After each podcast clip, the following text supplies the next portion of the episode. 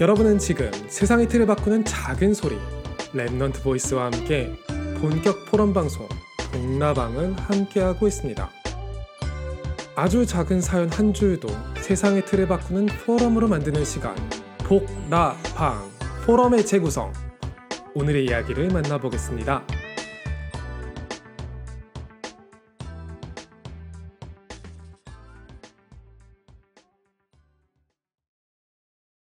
램디 안녕하세요. 추석은 잘 보내셨나요? 저는 코로나 때문에 어디 가지도 못했네요. 다들 포럼 할 때 가정보그만 이야기를 하던데 저는 그런 포럼 하기는 좀 민망하기는 해요. 가족 친지들 중에 믿는 집안이 우리뿐인데 명절 때 모이면 제사 드리고 술 마시고 고스톱 치고 그랬었거든요. 그런데 우리 아빠가 교회 장로님인데 다른 건 믿음 있다고 다 거절하시면서 고스톱은 앞장서서 담요를 까시고는 해요. 렘넌트 노이즈 들어보니까 장땡 가지고 포럼하고 그러더라고요. 저는 장땡을 넘어선 광땡 포럼을 하고자 합니다. 우리 가족이 그래도 밤에 자기 전에 가정 예배를 드리고 자거든요. 시간이 됐는데 아빠가 방에서 나오지 않는 거예요. 엄마가 준비할 동안 아빠 좀 불러오라고 해서 갔죠. 그런데 방문이 살짝 열려 있는 겁니다. 그래서 살살 밀고 들어갔다가 놀라운 광경을 보게 되었습니다. 컴퓨터 화면에 펼쳐진 동양화들의 향연과 숨도 쉬지 않고 화투패 두 장에 시선을 고정하던 아빠의 모습. 저는 느꼈어요. 제가 노크도 없이 들어오리라고 미리 보지 못한 아빠가 흠칫! 하고 놀라는 모습을요. 나이가 들어가면 피지컬이 떨어져서 미처 컨트롤 더블유도 누르지 못한 채 최대한 당황하지 않으려는 뒷모습을요. 엄마 거실에 있냐? 문 좀 닫아라. 아빠가 당황하는 모습에 저도 당황했지만 최대한 자연스럽게 문을 닫았습니다. 가정의 평화는 지켜야죠.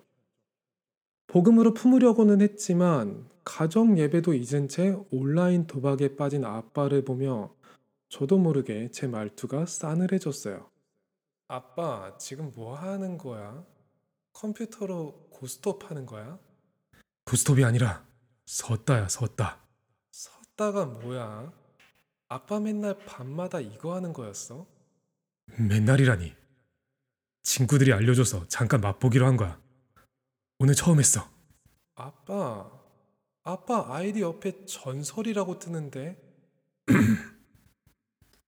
잘 들어라. 이건 말이다. 언약적인 게임이다. 그게 무슨 소리야, 아빠? 서, 서따위는 말이다. 일월부터 시월까지 각각 두 장씩 총 스무 장의 패가 있어. 그 중에서 가장 높은 광은 말이다, 광. 일월, 삼월, 팔월에만 있다. 이 광을 잡으면 이길 수 있어. 십삼 광땡, 십팔 광땡, 삼십팔 광땡, 일삼팔. 일삼팔을 붙잡으면 무조건 이기는 거야. 아빠 무서워. 이 광은 무엇이냐?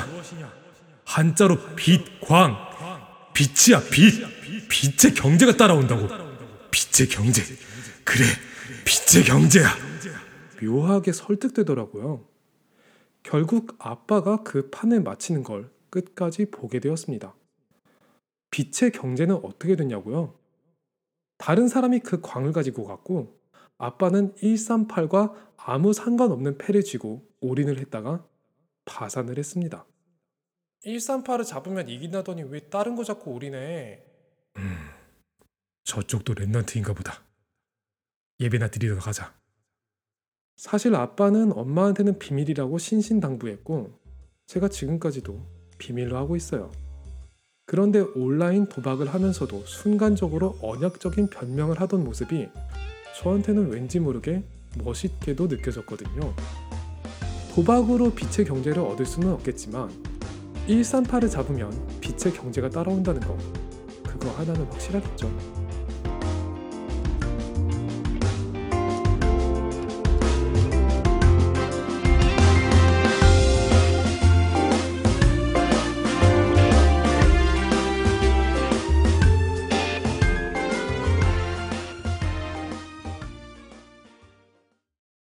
본격 복음 포럼 방송 렘넌트 보이스입니다. 원래 화투는 십이월까지 있고 십일월하고 십이월에도 광이 있어서 고스톱 최고의 족보가 오강이에요. 오강. 그런데 서따에서는 그걸 간소화하니까 시월까지만 쓰죠. 그래서 일월, 삼월, 팔월에만 광이 있어요. 십삼광땡, 십팔광땡, 삼팔광땡. 이게 화투 나온다고 십구금 먹는 건 아닌지 모르겠는데 여러분 절대 도박은 하지 마세요. 화투라는 문화 자체가 잘못한 게 아니에요. 그걸 도박의 도구로 사용하는 게 잘못된 거예요. 거기에 흑암이 틈타는 거예요. 원래 트럼프 카드도 그렇고 화투도 그렇고 본 목적이 도박이 아니거든요. 화투가 원래는 일본에서 서양 문물을 받아들일 때 트럼프 카드 있잖아요. 그거를 일본식으로 바꾼 거예요. 예전에 이삼칠에 가다 컨텐츠 할 때 그 일본 편 했을 때 서양 선교사들이 일본 땅을 밟은 일에 대해서 이야기했잖아요. 그때 이 선교사들이 들고 온 것 중에서 플레잉 카드도 있었던 거예요. 이 일본 분들이 그때 언약을 잡았어야 되는데 선교사님들한테 플레잉 카드를 배웠어요. 그거를 일본식으로 노컬라이징 한 게 화투예요. 그런데 저는 화투 하면은 생각나는 게 닌텐도. 여러분들 게임 아예 모르는 사람들도 슈퍼마리오는 알잖아요. 그죠? 그 마리오 만든 회사가 일본의 닌텐도거든요. 슈퍼마리오 있고 포켓몬스터 있고 올해는 동물의 숲. 장난 아니었죠. 나비보배따우. 이 닌텐도가 원래는 화투패를 만들던 회사였어요. 그러니까 십구세기 말부터 이 회사가 있었던 거예요. 우리나라에 화투가 본격적으로 들어온 게 대한제국 시절에 일본이 본격적으로 침탈하기 시작하면서 들어오기 시작했거든요. 그때 닌텐도가 만든 화투도 조선 땅으로 들어와요.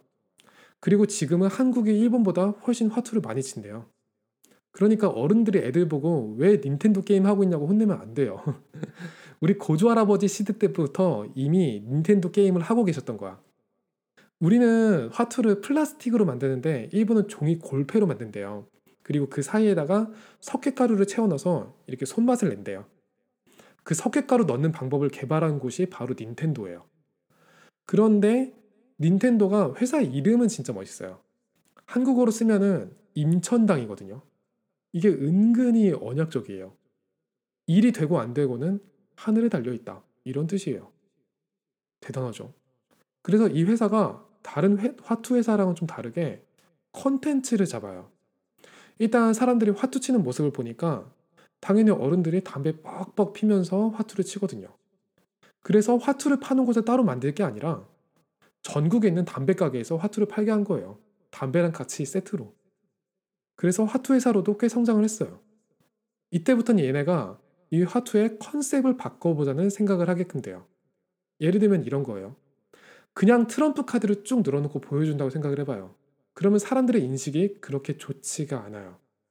도박 생각이 나고 이런 거 가지고 놀면 왠지 안 될 것 같죠. 그런데 이걸로 마술을 보여준다. 그러면 이야기가 달라지죠. 대단히 멋있는 작품을 만드는 도구가 돼요. 그죠? 그리고 이걸 아예 디자인을 바꿔서 엘사가 막 나오고 그래. 엘사가 막 나오는 트럼프 카드야. 그러면은 우리 조카한테 선물로 줘도 될 것 같아요. 대한민국 민속놀이 중에 또 하나가 스타크래프트가 있죠. 그런데 이거 엄연히 십이세 이윤가 게임이에요. 폭력 요소 당연히 있고요. 피도 막 튀고 그래요. 그걸 애들이 푹 빠져서 한다. 그러면 어른들이 좋게 볼 리가 없겠죠.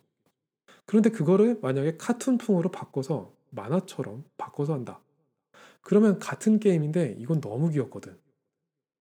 닌텐도가 이걸 노린 거예요. 그래서 디즈니 화투 이런 걸 만들어보자. 이런 생각을 한 거죠. 화투가 아니라 카드의 서밋이 되자는 거예요. 그래서 이차 대전 끝나고 이 사람들이 미국에서 트럼프 카드 전문적으로 만드는 회사들을 다 견학을 해요. 그리고 냉혹한 현실을 깨닫게 돼요. 세계에서 가장 잘 나가는 카드 회사들도 카드만 팔아서는 대기업이 되지 못하는 거예요. 그래서 이 사람들이 그 후로 이십년 가까이 카드 말고 화투 말고 다른 콘텐츠를 개발해야 한다고 온갖 삽질을 해요. 인터넷 같은 거 찾아보면은 닌텐도의 실패 시리즈 이런 거 쫙 있거든요. 얘네가 운송회사까지 하려고 했다가 실패했었어요. 그렇게 실패를 거듭하다가 결국에는 기본으로 돌아간 거죠. 어차피 일이 되고 안 되고는 하늘에 달려있는 거다.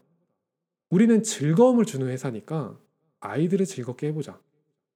그런데 이렇게 마인드를 바꿨다고 해서 당장 잘한 것도 아니에요. 닌텐도가 예나 지금이나 윤리적으로 완전히 깨끗한 기업은 아니거든요.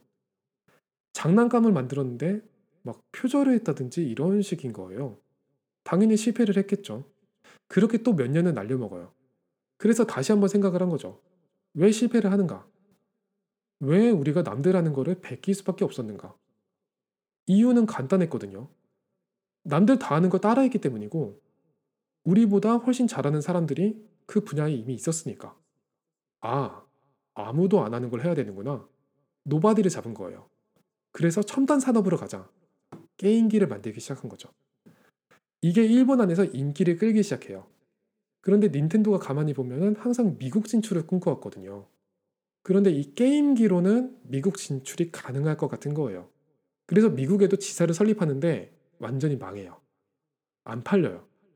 회사에서 사무실 임대료를 못 낼 지경이 된 거예요. 본사에서 서포트를 해도 안 돼. 당연히 부동산 사장이 월세 내라고 계속 독촉하잖아요. 그런데 이 부동산 사장도 화를 낼 만한 그럴 만한 이유가 있었어요. 이 닌텐도가 뭐하는 회사인지 모르고 왔잖아요. 그런데 월세 내려고 독촉하려고 갔는데 직원들이 죄다 뭐하고 있어요? 게임기 갖다 놓고 게임하고 있는 거야. 게임 회사니까 그게 열심히 일하고 있는 건데 당연히 부동산 주인은 다 때려부수고 싶죠. 이걸 보면은 닌텐도 직원들은 게임도 가뜩이나 잘 안 팔리는데 오해까지 받으니까 직원들 나름대로 짜증이 나잖아요. 그래서 이 부동산 사장한테 소심하게 복수를 해요. 당시에 만들던 게임에서 캐릭터 하나를 최대한 그 사람을 달, 닮게 만들었어요. 그리고 고생을 완전 시키는 거죠. 더러운 파이프도 막 타고 다니게끔 하고 키도 작아서 한 대만 맞으면 그냥 죽게 막 허약하게 만들고 온갖 고생을 시켜요. 그 부동산 사장의 이름이 뭐냐? 마리오예요. 그 이후의 이야기는 우리가 아는 게임 회사로의 성공 이야기죠. 닌텐도가 좋은 회사냐? 그거는 잘 모르겠어요. 성공한 회사 중에 하나죠. 좋은 게임들을 많이 만들지만 뭐 비판할 부분도 많이 있겠죠. 그런데 저는 이 회사가 성장할 때 보여줬던 몇 가지 모습들은 좋아하고 있어요. 회사 자체가 도전적이라는 거죠. 회사 이름 자체가 일이 되고 안 되고는 하늘에 달려있다는 거예요. 그리고 화투를 만들 때부터 본인들을 화투 만드는 회사라고 생각하지 않고 엔터테인먼트 회사라고 생각을 했어요. 즐거움을 주는 회사라고 생각했던 거죠. 게임에서로 성공한 지금은 화투는 접었냐? 아니에요. 지금도 만들어요. 마리오나 포켓몬 같은 거 넣어가지고 만들어요. 닌텐도가 정말 안 될 때는 이 사람들이 생각했던 거 두 가지가 있는데요. 첫 번째는 아이들을 즐겁게 한다는 거였어요. 이 아이들이 나중에 컸을 때 어떻게 되는지 보자는 거죠. 실제로 제가 그래요. 초등학생 때 했던 슈퍼마리오 쓰리 아직까지 기억 다 해요. 두 번째는 남들 다 하는 거에서는 승산이 없다는 거예요. 아무도 하지 않는 걸 해야 한다는 거죠. 그게 지금의 게임 회사를 만든 거죠. 닌텐도가 갑자기 급성장을 할 때가 있었거든요. 그때는 일본의 자동차 기업들 다 합쳐도 닌텐도 못 따라갔대요. 우리나라 삼성, 현대 다 합쳐도 못 따라갔대요. 그 닌텐도가 원래는 화투 팔던 구멍가게였다는 거죠. 우리는 당연히 뭐 특별한 목적 없이 게임에 푹 빠져서 하는 것도 좀 곤란할 거고요. 도박은 더더욱 곤란하죠. 절대 하면 안 돼요.